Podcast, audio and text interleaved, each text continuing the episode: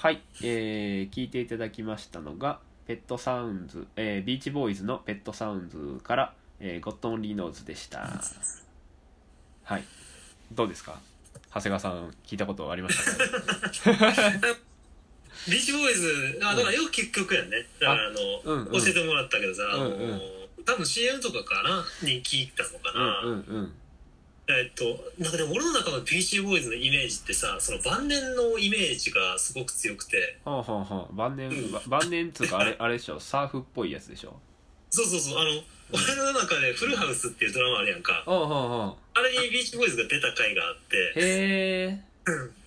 あの、うん。お父さんがうん。ビーチボーイズが友人やから、うん。娘たちに、うん。あの、特別に紹介してあげるって、ビーチボーイズを、うん。どうビーチボーイズ登場ですみたいな感じで出てくんねんけど、うんうん。あの娘たちから、うん。あの、なんだ、ボンジョビじゃないのかって。時代やな。言われて、みんなへこむっていう、そのシーンって、だから俺の中でおじいちゃんたちってイメージあるね、ビーチボあーイズって。あそん時そん時はねもうね。うん。めちゃめちゃかっこいいよね、あの人たちおじいちゃん。えもうブライアン・ウィルソンってしえまだ生きてたっけ？生きてるかな。まだ生きてんじゃないかな。なんか最近ねあの234年前にブライアン・ウィルソンのあの映画が電気映画みたいなのがね出てたよ確か、へー。うん。なんか見たかもニュース、うんニュースというか、えーあれやね、電気映画というか、まあ、うボヘミアンとかもそうやろうけど、うんうん。ロケットマンとか、ああいう映画多い。ああはい。確かにね多いね。あれか、マイケルくらいから始まってるブームかな。ああいやマイケルはねでもねあのあれでしょ？ディあの This is It でしょ、そうそう。はいまあ、This is It はねあの死ぬ前のドキュメンタリーやからこうちょうどタイミング的に死んで公開みたいな感じになっちゃったからうんねあのなんやろうなそのその人の功績をたどるみたいな感じでもないけどねちょっとね。うんそうね。うん。あれもなかなかいい映画だったけどあそう。へえいや僕はね見て見れてないんですけどねマイケルとかだったらサムネさんがすごい好きやねマイケルね。確か。あ、そうね。なんかあの一番好きな映画はムーンウォーカーとか言ってたからね。そこでムーンウォーカーなんやみたいな感じ。感じよく分からへんけど。えー、ペビーチボーイズ、えー、ビーチボーイズもだからあれか60年代にずっとやっとったわけなんですね。そうだね60年代ねうん。ちなみになビートルズってあの活動期間が短いんですよね割とね。60そうね。えー、だから10年もやってない確か。うん。あそうなの？70代63年ぐらいにメジャーデビューで70年頭には解散してるから。すごくない？でアルバムがめこんだけこんだけってこのこのラジオでは紹介できてないけど すごいアルバムがもう十十何枚もあるっていうね。そうそう134枚ぐらい。すごいんだよほんまに、うんまあ、ジョン・レノンだけで単独でやってたりもするもんな。あそうそうそう。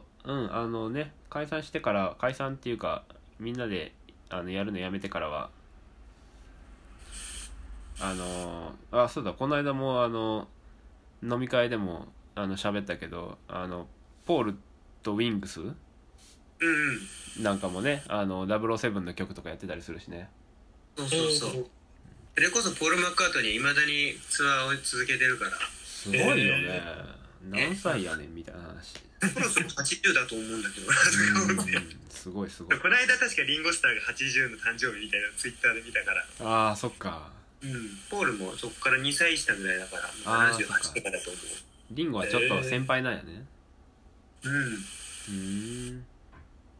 そうそうそう。まあジョンジョンが1980年とかに死んじゃってそうだね。あのああのさ射殺されちゃってね確かね。うん。でえっとジョージもジョージはいつぐらいやったかな？なんかな何年か。2001年か2年にガンだよねう確か。ーん割と早かったよね。うんうん。そうそう。ジョージとかもねすごいあのいい曲書くようになってきてあの、うん。ソロとかもすっごい評価高いんやけどいや僕はねそこら辺はまだ聞けてないんですよね。えー、あ。ジョージうん。時代もやっぱうん。サムシングうんすごいいい曲は書いてるからうん。なんかその誰が書いたとか意識しながら聞いてみるとなかなか面白かったりするよね。うん。せやんね。あの今回僕もそのウィキペディア見ながら一曲一曲あのこの曲は誰みたいな感じで見とってんけどうん。それはねめっちゃ面白いよ。うんうん。うん。あここでここでリンゴのこの感じ来るみたいなのとかこのラバーソウルでもリンゴはねなんかねいいんですよ。いきなりいきなり入ってきてこの感じの曲みたいなのとかね。うん。そうそうそう。へえでもそっかあのなんていうか、個人個人それぞれの才を持ってるというかまあそのクイーンとかでもそうやったよな。俺はそあーの知識が浅いからそれぐらいしか例が出されへんだけど、うんうんうん。うんうんそうだね。クイーンもそうだけどみんな作曲できるからこうバンドとしてのなんかなんて言うんだろうね。広がりがあるよね。うんうんうん。やっぱそのバンドってどうしてもボーカルが一番目立っちゃうイメージがあるからさ。それこそボンジョビのボンジョビみたいなさ。ボンジョビはボンジョビやからな。前からしてね。メンバーたちはどんな気持ちでいるのかなっていう。まあでも大体のバンドはそうやんね。なんか他にもっとなんか個人のあれがあるバンドとかってあるかな？そうだね、個人が立ってるバンド、ん。やっぱビートルズとクイーンをっていうイメージはあるよな。ああそっかクイーンもか。でもなんかそ、あの逆にさ、うん。あの曲は作ってないけどそれぞれのキャラ立ちすぎな人たちとかもおらん。あああるかな、えあのなんかお岩城君に一回教えてもらってたけどあの、うん。ゼッペリンレッドゼッペリンやったっけ、うん。うんあのなんかそれぞれのキャラがやばいというかなんかもあそうなん。うへえ逸話がやばいみたいな感じの話聞いた、へえいやそれぞれのキャラとかやっぱドラムが圧倒的にやばいけどねあのバンドは。へえあそうなんや。ちなみにそうレッド・ゼッペリンのドラムがジョン・ボーナムっていう人なんだけども、うん。この人、はいはこの人もまあその多分ドラム好きな人は誰でも知ってるぐらいの勢いですごい、うんうん。超ロックドラマーといえばジョン・ボーナムみたいなうーん。どんだけすごい人なんだけど、そこが悪いというか、え泊まった何？ホテルで暴れるっていう話があって。うん。いやそのまあ破壊して回るみたいなんだけどえ日本に来た時にうん。なんか模造刀かなんかななんか日本刀をまあ買っただかなんだかしたらしいんだよ。うんうん。ででジョン・ボーナムは、こううん。まあ、いつもの勢いでホテルを破壊して回っていつもの勢い。で隣の部屋にそのメンバーが泊まってたから、うん。壁をぶち破って日本刀をぶん回しながら入ってった。ここでぶち破った先がうん。反対側で普通の一般のお客さんがいて、うん。すっげえお客さんポカーンとしてるところを間違えたっつって隣の部屋行くっていう。いんねんだ隣に。そんなエピソードがそこは冷静なんやね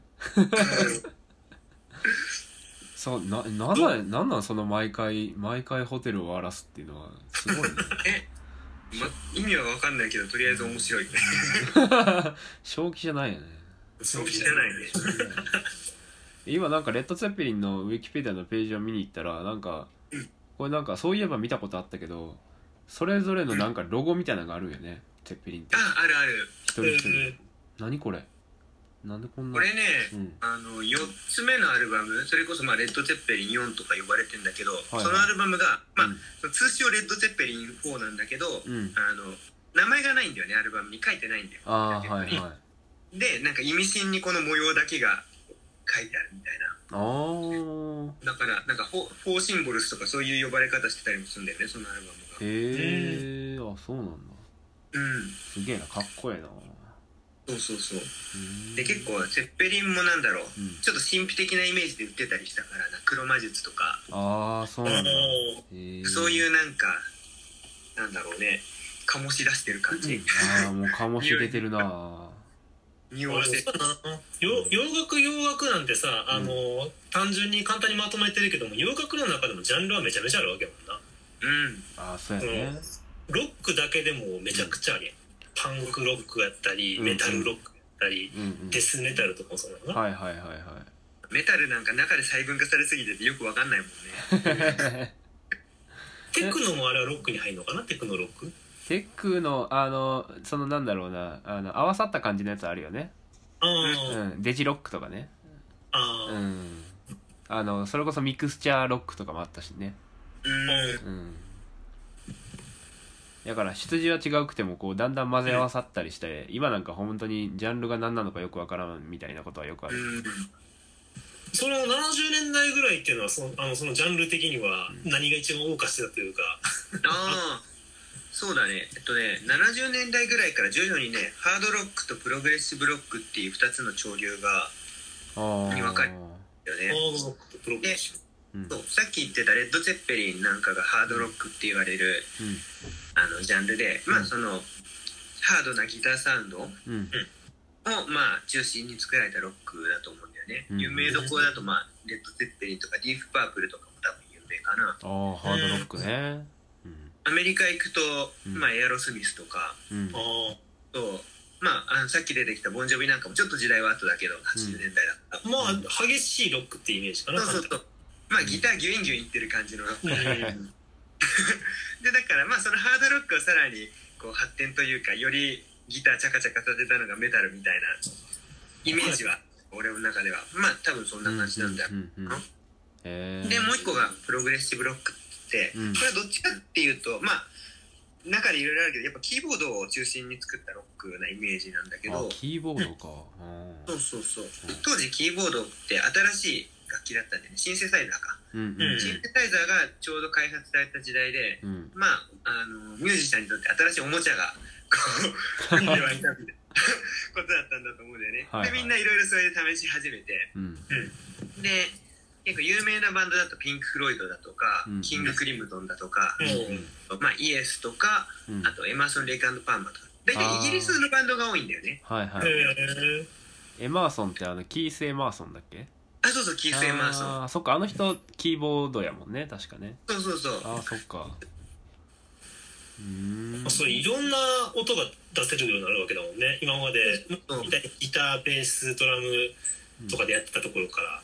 そうそうそう、んうんその今のエマーソン・レイクパーマーってバンドなんかはうんギターがいないんだよねロックなのに。うんへキーボードを中心にあとベースとドラムっていう構成でうんうん。やってんだけど、でも下手なロックよりよっぽどハードなサウンドを作ってたりして。うんうんうんうん。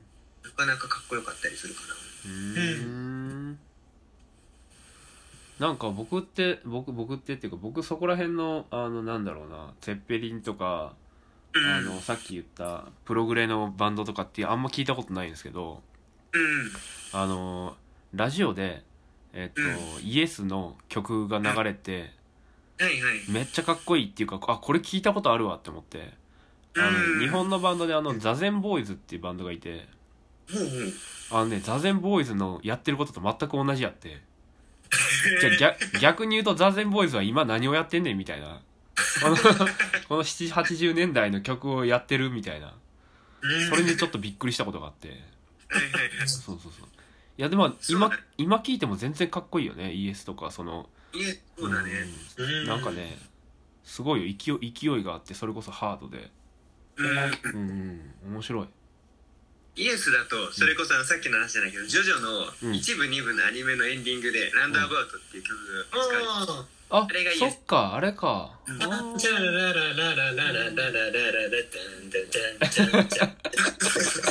ってきた。汗がいい。確かにかっこいいな、かっこいいあれかっこいいよね。うん。そう、まあ曲としては8分ぐらいだっけな。あれが結構長いから。そうそう、長いんやね。ジョジョだとなんかエンディングのたびに使われるパートが違うみたいな感じで。あすげえ面白いそれ。そうそうも元ネタ知ってる身としてはすっげえ面白かった。あ れ今週ここからかみたいな。そんな感じなんだ。あすげえな。つあだから日本で言えばトラブルをあの、うん。あの毎回なんか別称で流してるけどそれそれまた違うくない？話つながらんやろちょっとちゃんと章ごとにやらんとなるほどね。え ープログレッシブロックってそう今、あのランダーバウトは8分ぐらいって言ったけど、うん。長い曲が多いんだよね、はいはいではい。でプログレの中だと8分だったら割と短くまとめたねみたいなマジで？へえそうそう、まあ、10分超えは当たり前みたいな。で当時ってレコードだと思うんだけど、うん。レコードってこう表面裏面あるじゃん。はいはいな表面全部1曲とかがあったりとか。あ 表面終わって裏面も同じ曲みたいな。あ続きみたいな。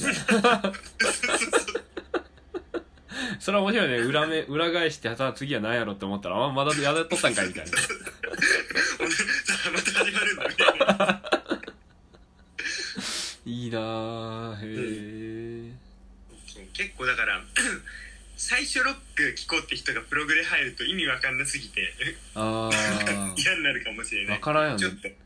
ロックなそうでも俺、うん。そうだ俺だから大学生の頃に、うんうん。友達から一番最初にこれ洋楽絶対洋楽っていいからん。聴けよって言って、うん。あそうか洋楽そんなもんなんかなと思って、うん。あの一番最初に課されたのはキングクリームズ。へえあの有名なあの顔がボーンってなってああすごいやつね。はいうん。はいはいはい。るマジでわけわからんかったもんな。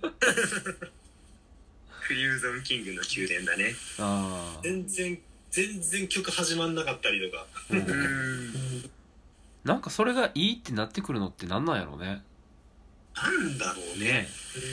うん。なんかだんだんこうまああのアルバムとかでもさうん。あの好きなバンドの新しいアルバムとかでも最初にこう一回通して聴いただけやとうんふんって感じでなんか、うんま、毎日聴いてるとなんかすごい良くなってくるみたいなのってあるけど。わかるわかる。ね。うん。